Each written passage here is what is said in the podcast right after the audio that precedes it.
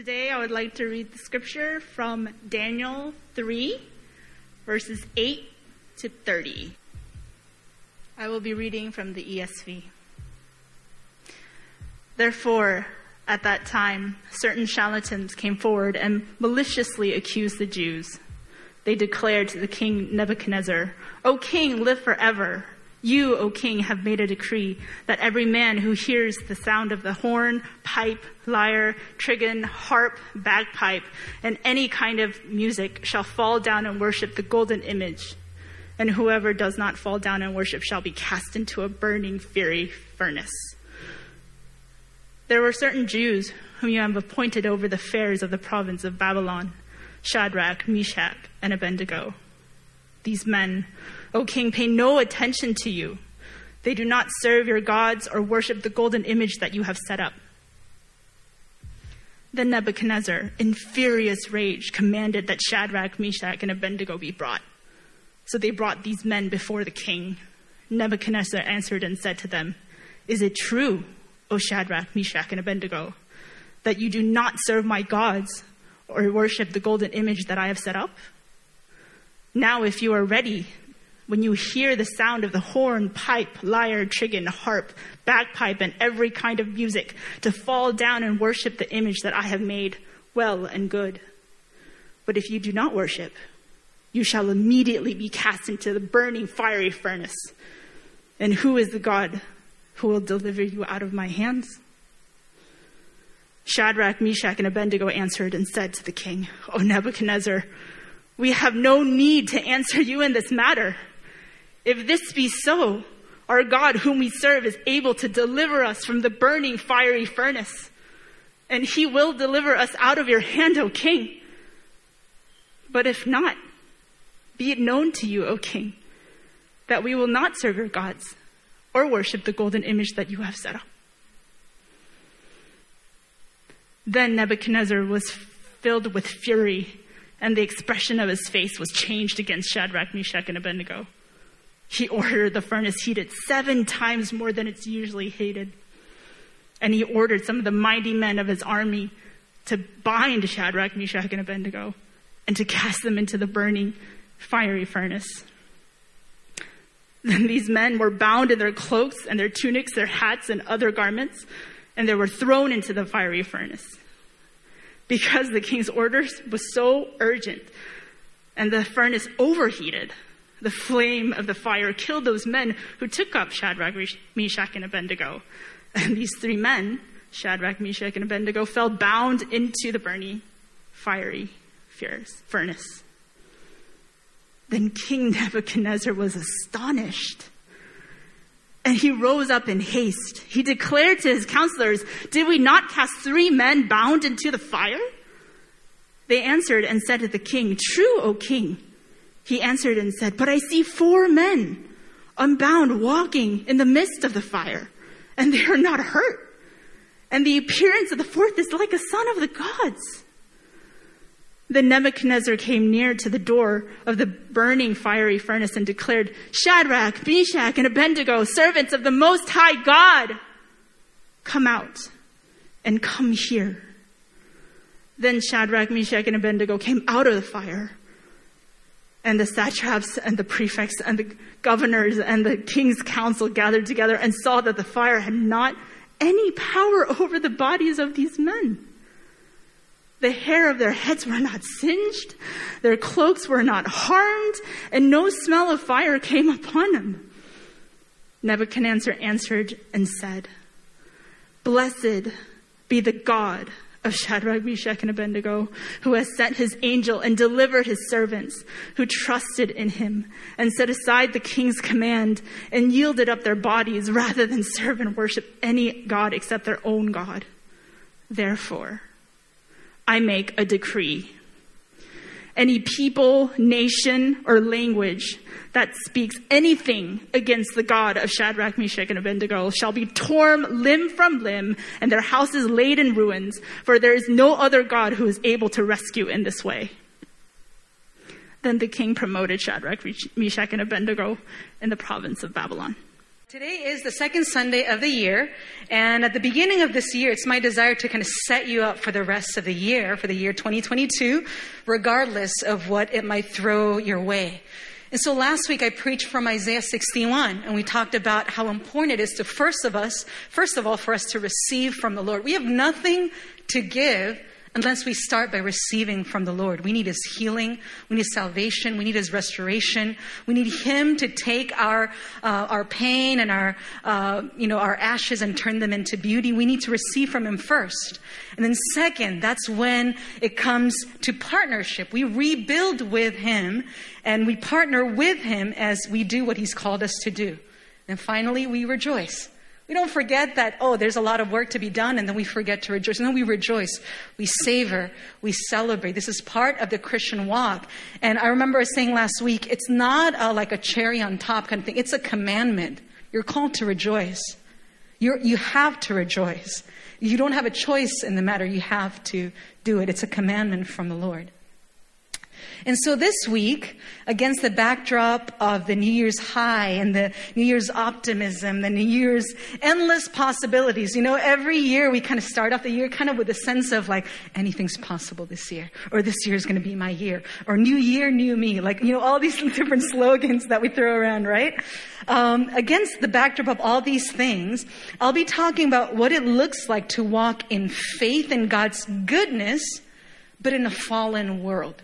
Because you guys know that we live in a fallen world, right? So the sermon for today is titled, Even If He Doesn't. Even if He Doesn't. Because if you've been a Christian for more than five minutes, you know that it's not as easy as, man, I'm going to name it and claim it, you know? I'm going to grab a hold of it and this is what's going to happen in my life.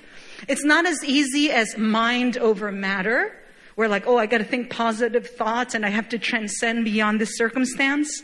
And it's not as easy as the law of attraction. You, you've heard this term before, right? The law of attraction. You think positive things and positive things come your way. That's what law of attraction refers to. The Christian walk is not as simple as that. So how do we hold in one hand the fact that God is good and on the other hand, that life doesn't always look like what we think it will. We live in an imperfect world, a fallen world. So I'm going to start off by giving you a little bit of context from the passage that Yumi so valiantly read through. I'm serious. Like when I look at the passage, I was like, man, this is going to be a tongue twister for anybody. You guys know Shadrach, Meshach, and Abednego, it appears 13 times in 22 verses. I was like, oh man, poor, poor Yumi. So thank you for valiantly uh, reading to us from it. Um, the context of this passage is this. Israel has been overtaken by the Babylonian Empire and they have been exiled from their land. So imagine a, a, an occupying force came into Korea and they exiled the entire Korean population to a different place. It's the same thing.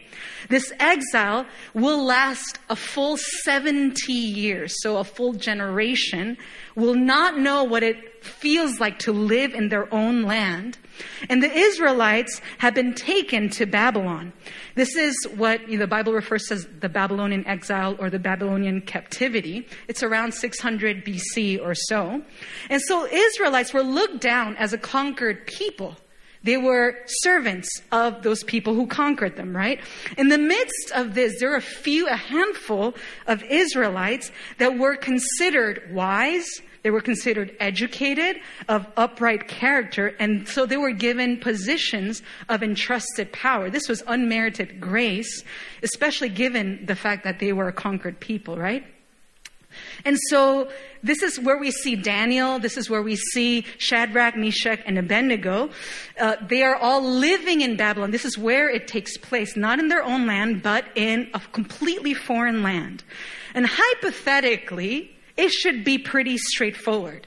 You just take what you're given, you put your head down, you work hard, you adapt where you can, you adopt as many of the Babylonian customs as you can, and you slowly work your way up the ladder. That should sound pretty straightforward.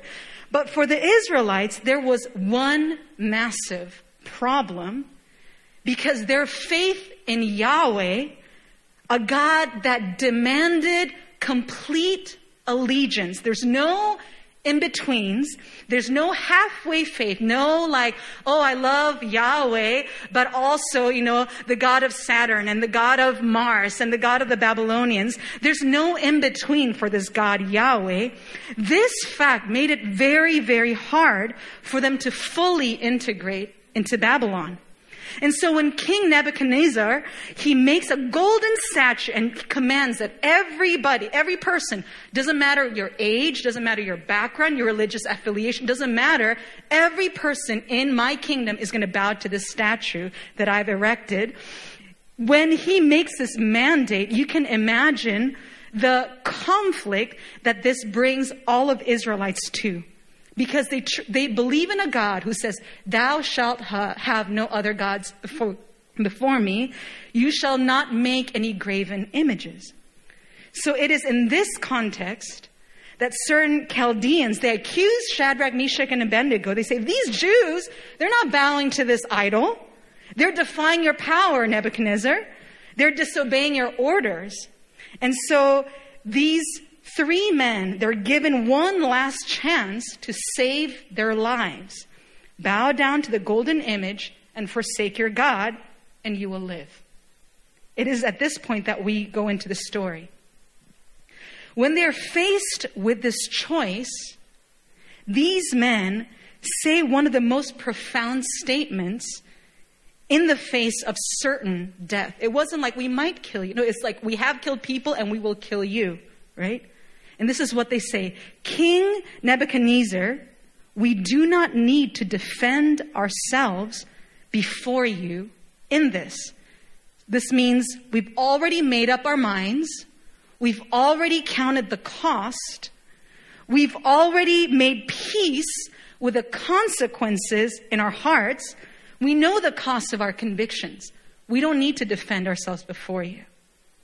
And then they say, if we are thrown into the blazing furnace, the God we serve is able to deliver us from it, and he will deliver us from your majesty's hand. This means there is no shadow of a doubt that God can deliver me. When we, when we put my God and you, King, side by side, one side clearly wins. You think you control my life, but you do not know that my life is in my God's hands. I am completely and undoubtedly sure that my God can save me no matter how life threatening of a situation I am in. My life is completely, not 90% in his hands, it's 100% in his hands. My destiny, my fate, my future is not in your hands, it's in my God's hands. And then they say this, but even if he does not, even if he doesn't, we want you to know, Your Majesty, that we will not serve your gods or worship the image of gold you have set up, even if he doesn't. I am so sure of God's sovereignty in my life. I'm so sure that this is the God, if He can speak galaxies into creation, this is the God who certainly can stop a king from throwing three men into a furnace. I'm so sure in His power to obliterate entire nations and armies that this is no big deal for Him. This is nothing. You think you have my life in your hands, but actually, my hand, my, my life is in the hands of the Lord. I'm so sure that He is able, He is willing, He is, He, is, he has a capacity to do this.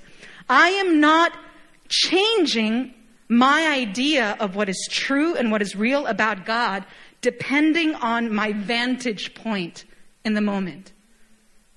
I still believe that He is good. I still believe that He's all powerful. Even if He doesn't, means that regardless of the outcome, my convictions hold true and I will still do right by God. Even if he doesn't, means that I know what's true about God and that does not change depending on my changing life circumstances. It means that instead of saying, well, if this works out, well, if, if God is real and he's worthy and he comes through for me, then he is true. Instead of saying that, You say, I will not bend the truth because I feel intimidated in the moment. I will not bend the truth because I am faltering in my commitment. I will not bend the truth because it's convenient for me to compromise at this moment. I will not compromise and I will not bend regardless of what happens, even if I don't understand what God is doing right now. Even if I'm not sure what his plans are. Even if I'm not sure if I'm going to make it through the next five minutes. Even if he doesn't.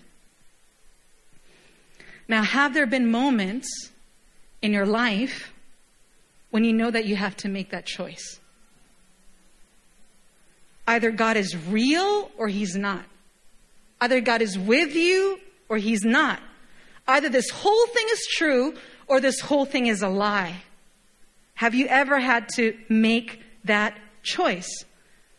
How do you reconcile the fact that God is completely powerful, completely trustworthy, completely good, but there are also things that don't happen as we'd like them to happen.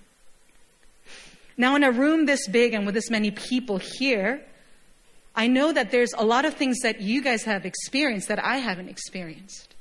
But this thing I do know. I do know what it feels like to pray for someone you love and lose them to sickness anyway.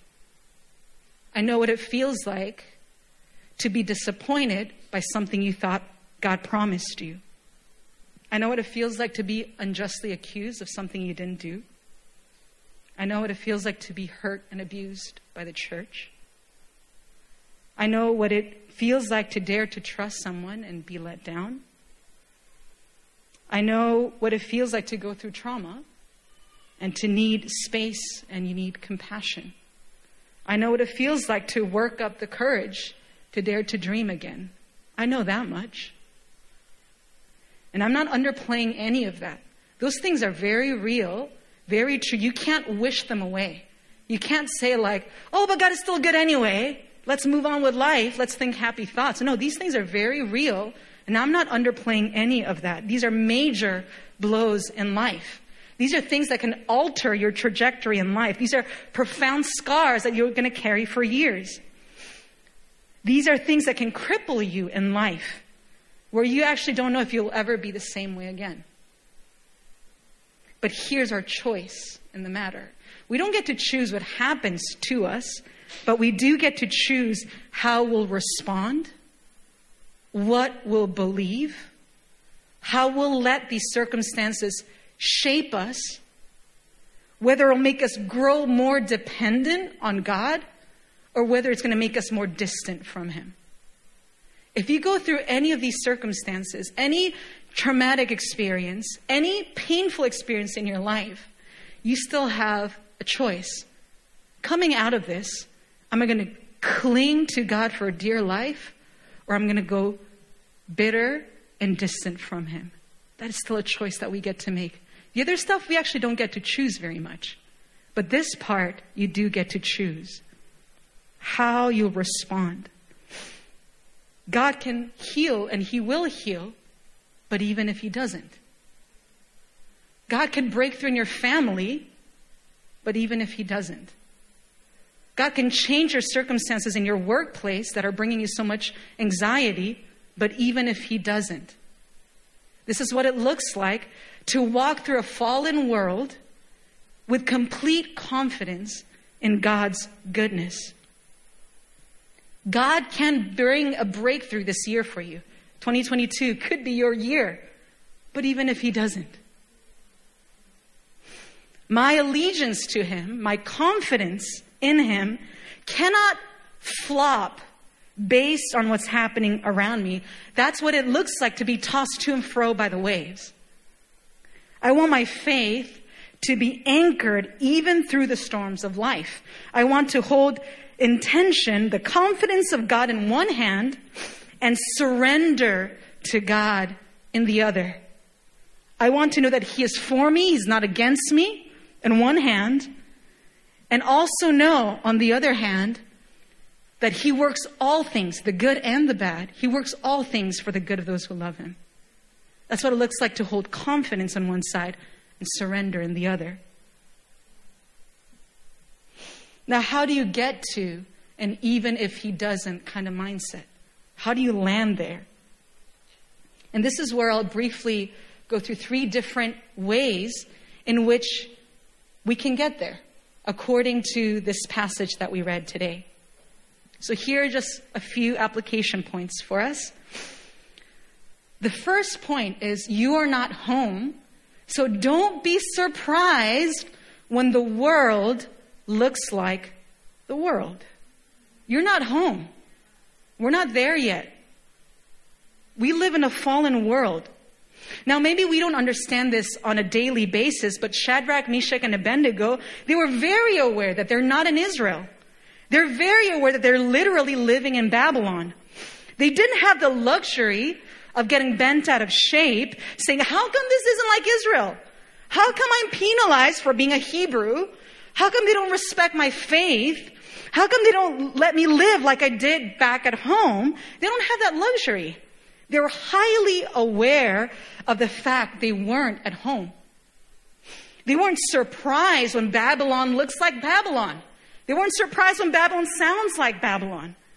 And we shouldn't be surprised when the world looks like the world. We would hope for something better for sure. We would hope that we would be an agent of change for sure. But we shouldn't be surprised when the world looks like the world.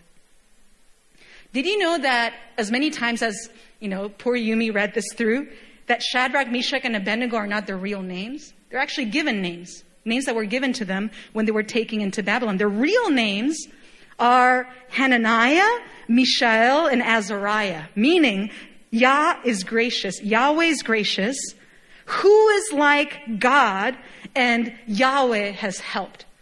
These are the names that they're carrying with them as they are living in a foreign land.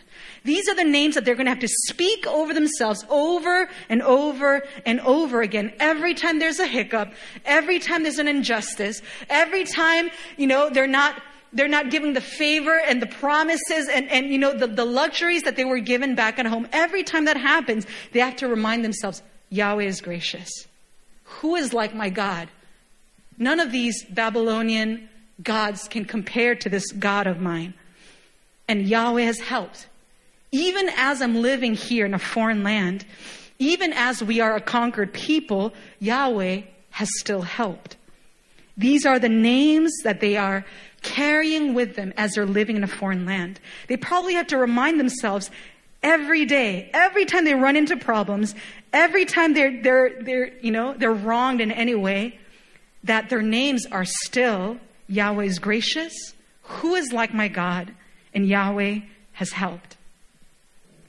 Now, here's the thing we don't live in Babylon, but we're not home. Because as a Christian, this world is not your home. This is not your permanent dwelling. This is not your destination. This is not where you're called to be at the very end.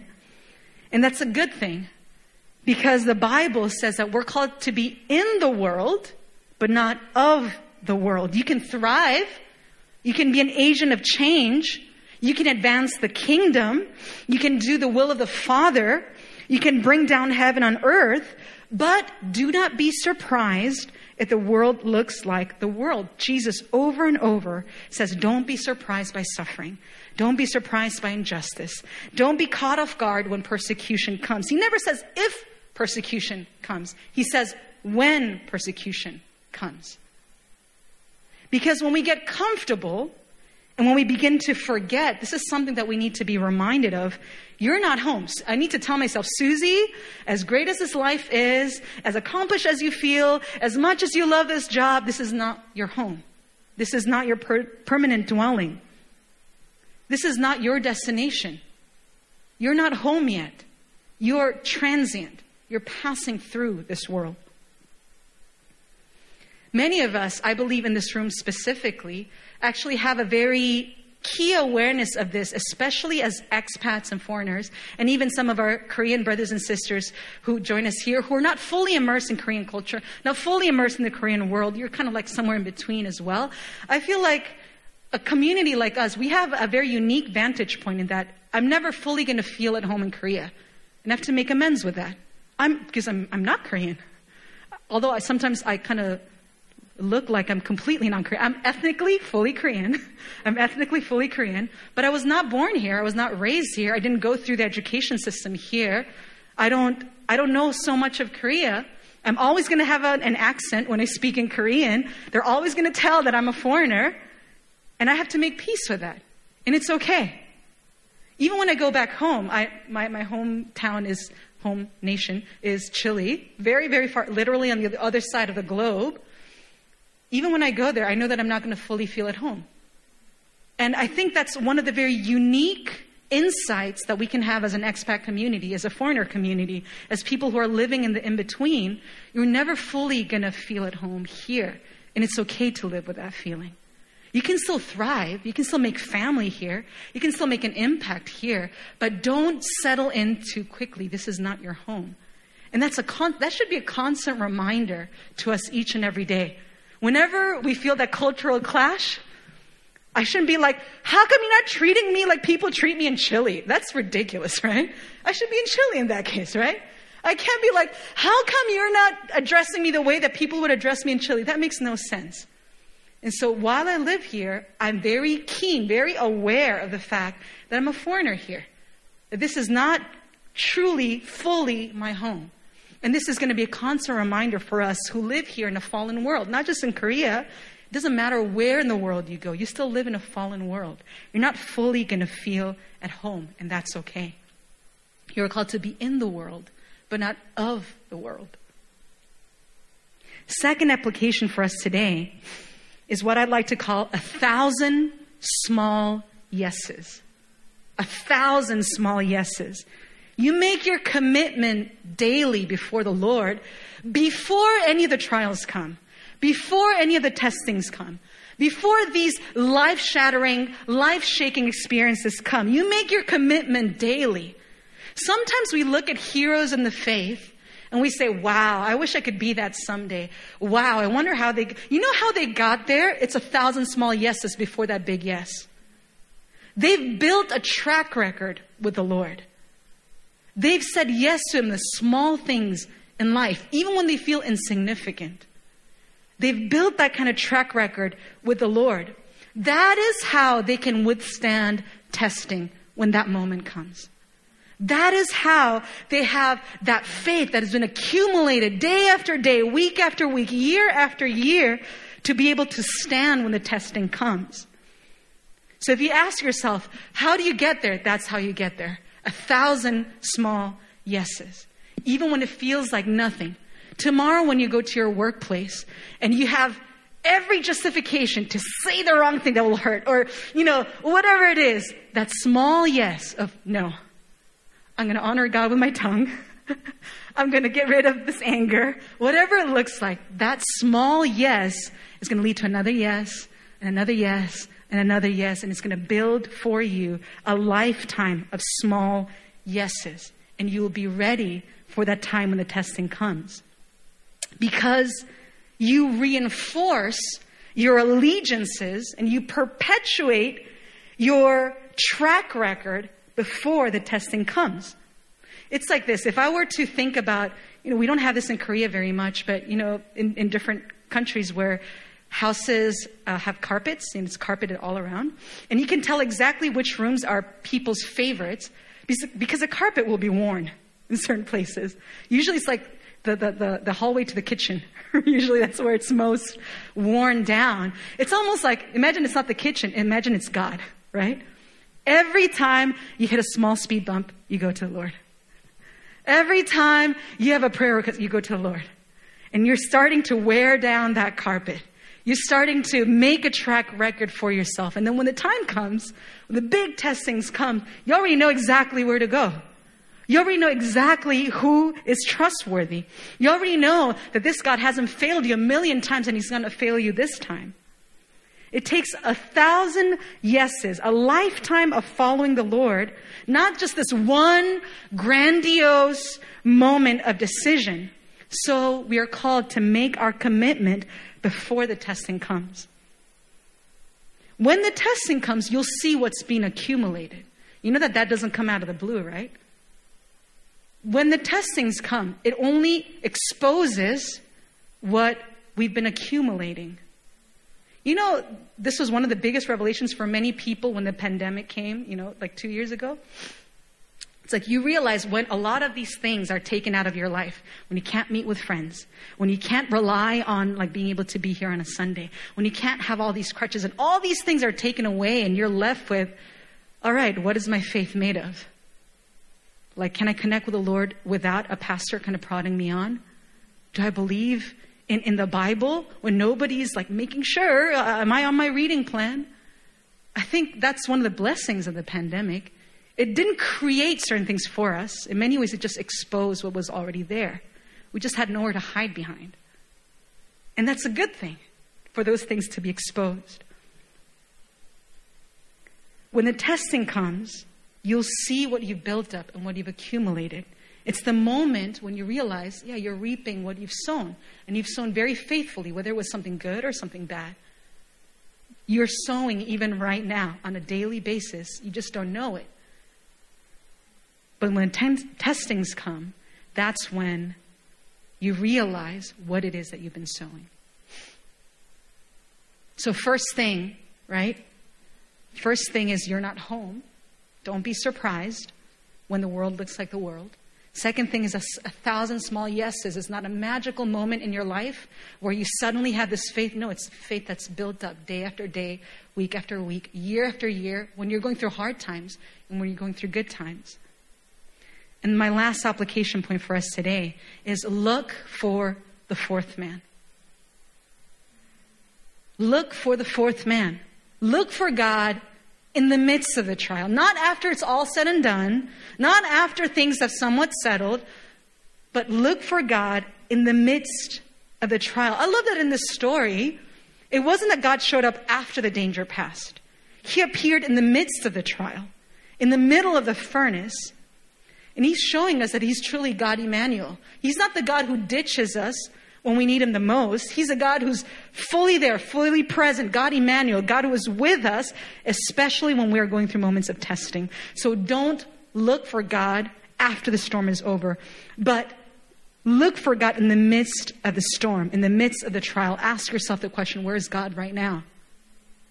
Where's God right now? Where's the fourth man in the furnace right now?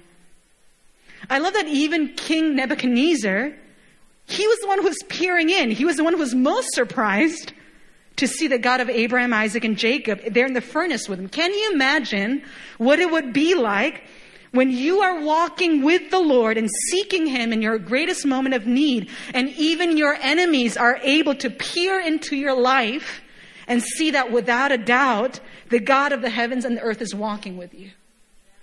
Can you imagine what that would be like?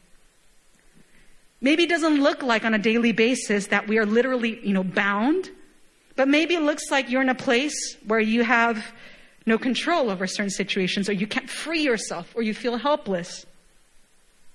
Maybe it doesn't look like you're thrown into a fiery furnace, but maybe you find yourself in harm's way. Maybe you're unjustly wronged. Maybe you're severely punished. But as you look for God's presence, in the midst of the trial, you'll find yourself unbound and unscathed. Because the only thing, the only thing better than avoiding testing is overcoming testing. The only thing that is better than avoiding pain is overcoming pain. That's the only thing that is better. That is a life that is filled with testimony. Not a life where nothing bad has happened, where all things have gone my way. It's a life where things have gone terribly wrong, and yet God is still faithful. That is a life filled with testimony. Often, our greatest offense towards God comes when we think He's off somewhere else in our moment of greatest need, where He lets you, quote unquote, suffer alone. You feel abandoned when you feel like you need Him the most. You feel betrayed you feel led on. You feel left to deal with the situation on your own. And that's when you feel offense rising up in your heart. Where, like, where are you, God? I thought you said you'd be with me. I thought you said you're good. I thought you'd never leave me or forsake me. I thought you'd take care of me. And now I'm in my biggest moment of need and you're nowhere to be found. I thought you would never let anything happen to me. That is the fence that rises up in our hearts. So here's my humble exhortation to you look for that fourth man. You'll find him there. You'll come to realize in those moments when you are crying out, when you are in pain, or when you are wronged, those moments when like your entire world just comes crashing down, when the when the ground beneath you just, you know, gives away, he was there. He was weeping with you. He was persecuted with you. He was wronged with you. He was there. You know, Psalm 139, it says, Where can I go from your spirit? Where can I flee from your presence? Let me translate that to you. There's nothing you've gone through in life where God wasn't there. Even if you go to the heights, your, your most happy moments where you feel elated like nothing bad could ever happen in those moments, or even when you go to the depths, in your moments where like you're heartbroken, when you don't know if you can go on with life. Even in those moments, if you look for the fourth man, if Psalm 139 is true, even there you'll find his presence. You cannot outrun this God. This is a God who is with us in the midst of the trial. He's not waiting for things to clean up. He's not waiting for things to settle down. He's with us in the midst of the mess. And that is the God that we worship. Now, I love how the story ends. These three guys were you know how like the small details kind of matter. They were wrapped in their cloaks, their tunics, their hats, and all of their garments. They it's a way of saying they were made the most flammable possible, right? They were made the most flammable possible. They were thrown into a furnace that was seven times hotter than normal so that even the people, because if you're bound, you can't really make your way to the furnace, right? They have to carry you into the furnace. Those people who were carrying them, they died. And so it's not like, oh, the fire didn't work. No, it worked. It worked very well. And so these three men who are wrapped in layers of clothing, who were bound hand and foot, and they were thrown into this furnace, they who are bound and tied up are unharmed by the flames, and they are having the most intimate time of communion and fellowship with their God, not outside the furnace, inside the furnace. Did you know your hardest moments in life, they have that potential to become your moments of greatest intimacy and fellowship with God. They have, they have the potential to become those landmark moments in your life that you're going to look back on years after and say, I don't know, you know, I don't know much about life, but I do know this. God showed up there and I'm never the same. God showed up when I needed him the most and my life completely changed. I cannot see them the, the, same way that I did before. Moments like that, moments of a fiery furnace in your life, they have the potential to change your life forever because God is there in the moment, in the trial.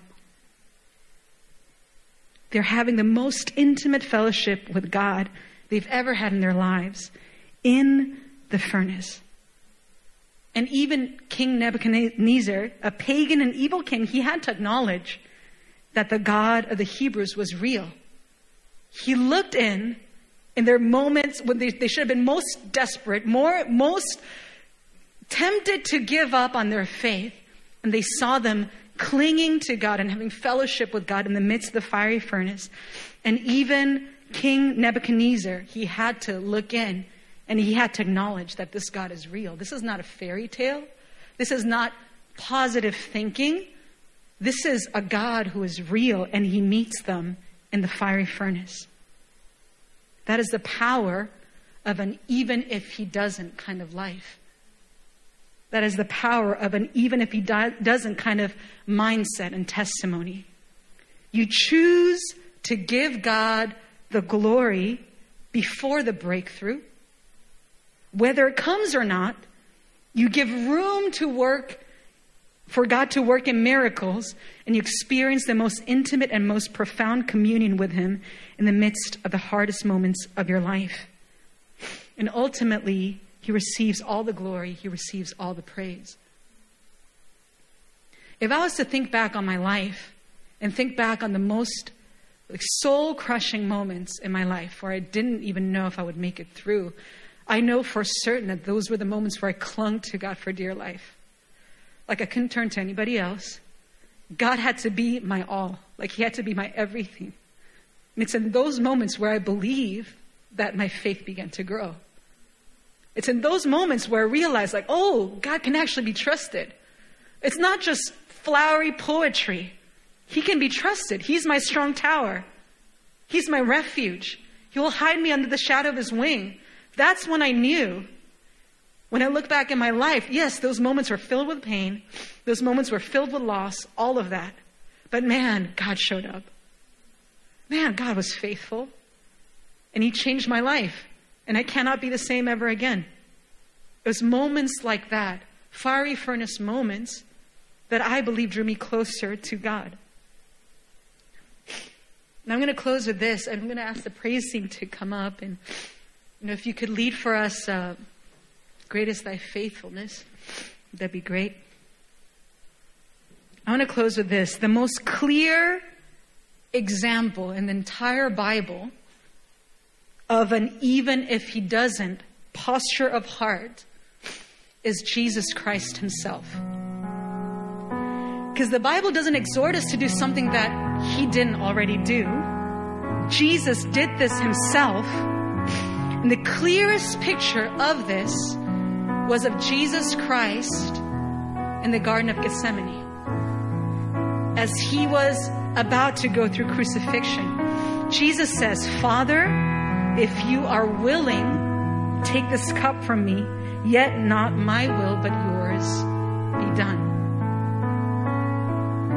for Jesus to lay down his life for you and I, it wasn't a flippant like, oh, okay, I'm going to be back after three days kind of thing.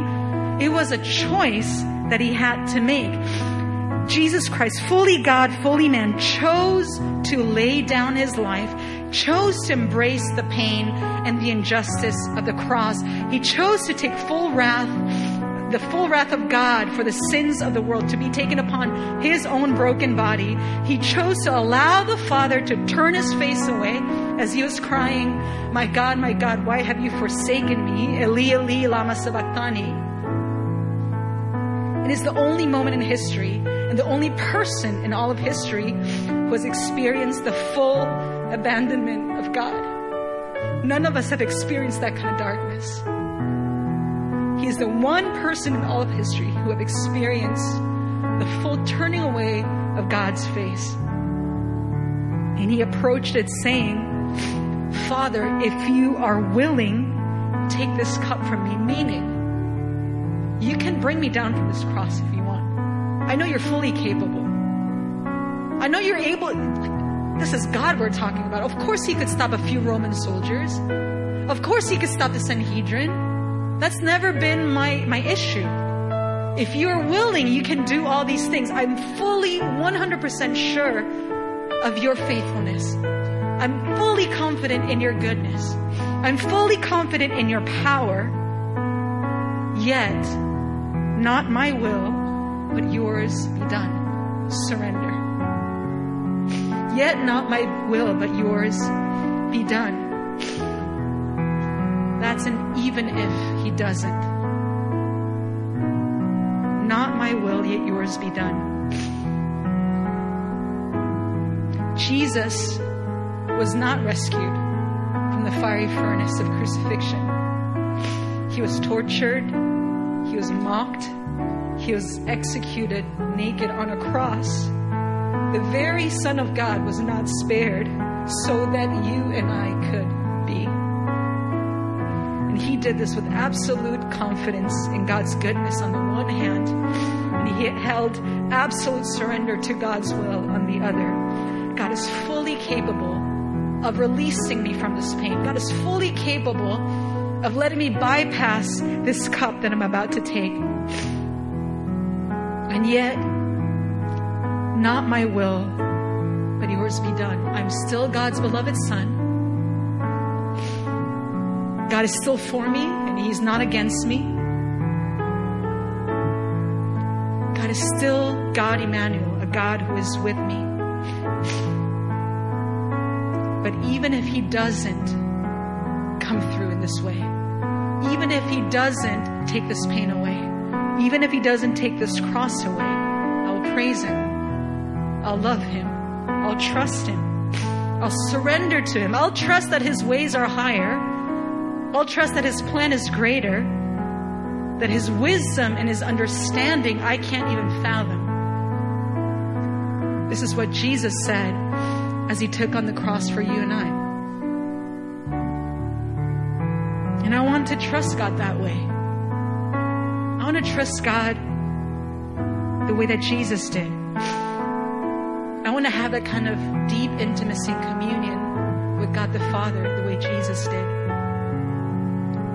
And I want this community to trust God in this way as well. I want this church to be a church that is just so, so confident in God's goodness and yet so surrendered to His will as well. That no matter what happens, no matter what this year looks like for you, no matter what 2022 brings your way, will you be just so anchored in your faith, so unshaken by life's circumstances? Yes, it will hurt. Yes, there will be times where you're confused and you don't know what to do, but your faith will not be shaken. Where you cling to Him even more through those trials. You grab a hold of Him even more desperately during those times of need. That is my desire for this community. So I'm going to ask us just to close in prayer. I'm going to ask us to come before the Lord. And I'm going to ask you one question that I want you to pray through with God.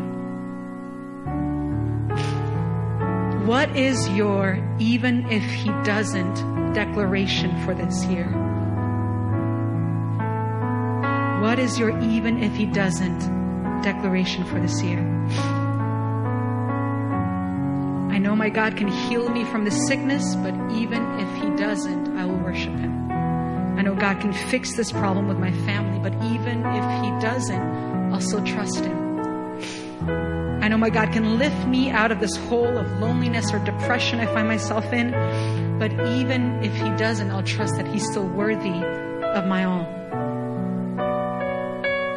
What is your even if He doesn't declaration for this year?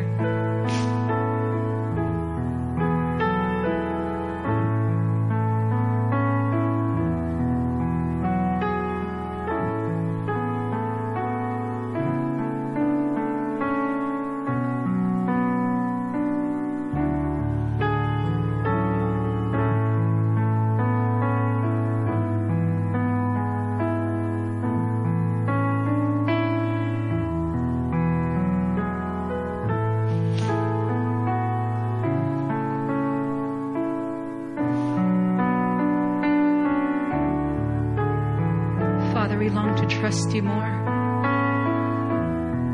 We long to trust you through and through.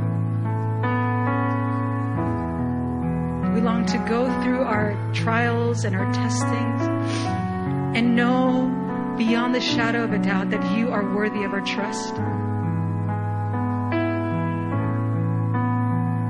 So we say that we need your help. Where there is a hesitation, we need your help.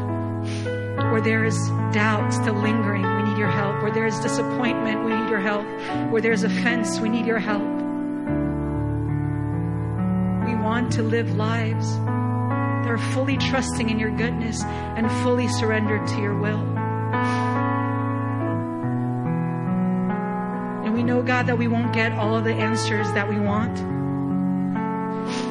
We won't get all the prayer requests answered in the ways that we want.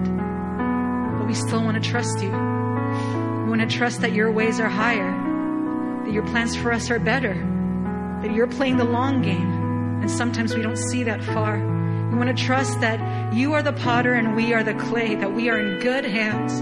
We know exactly what you're doing with our lives.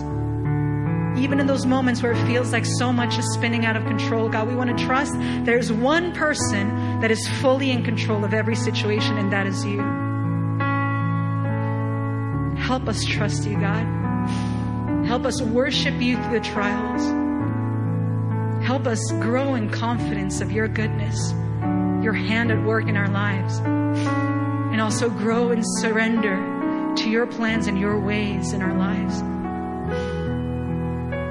Holy Spirit, would you do a deep inner work in us? A transformation that can't just come through positive thinking, a transformation that has to happen through you, Holy Spirit. Would you rewire us from the inside out? Would you reach those places in our hearts, God, that no one else knows about? Would you remind us, God, that you were there in our moments of greatest need? Would you do this work in us that our lives would bear witness of a God who is worthy of our trust? We thank you, Father, for your presence with us even today. As we are working on these thousand small yeses this year, these small moments of trust, these small moments of saying yes to you, these small moments of choosing you over other things, would we build a lifetime of surrender, a lifetime of trust with you. We love you. We pray all these things in Jesus' name.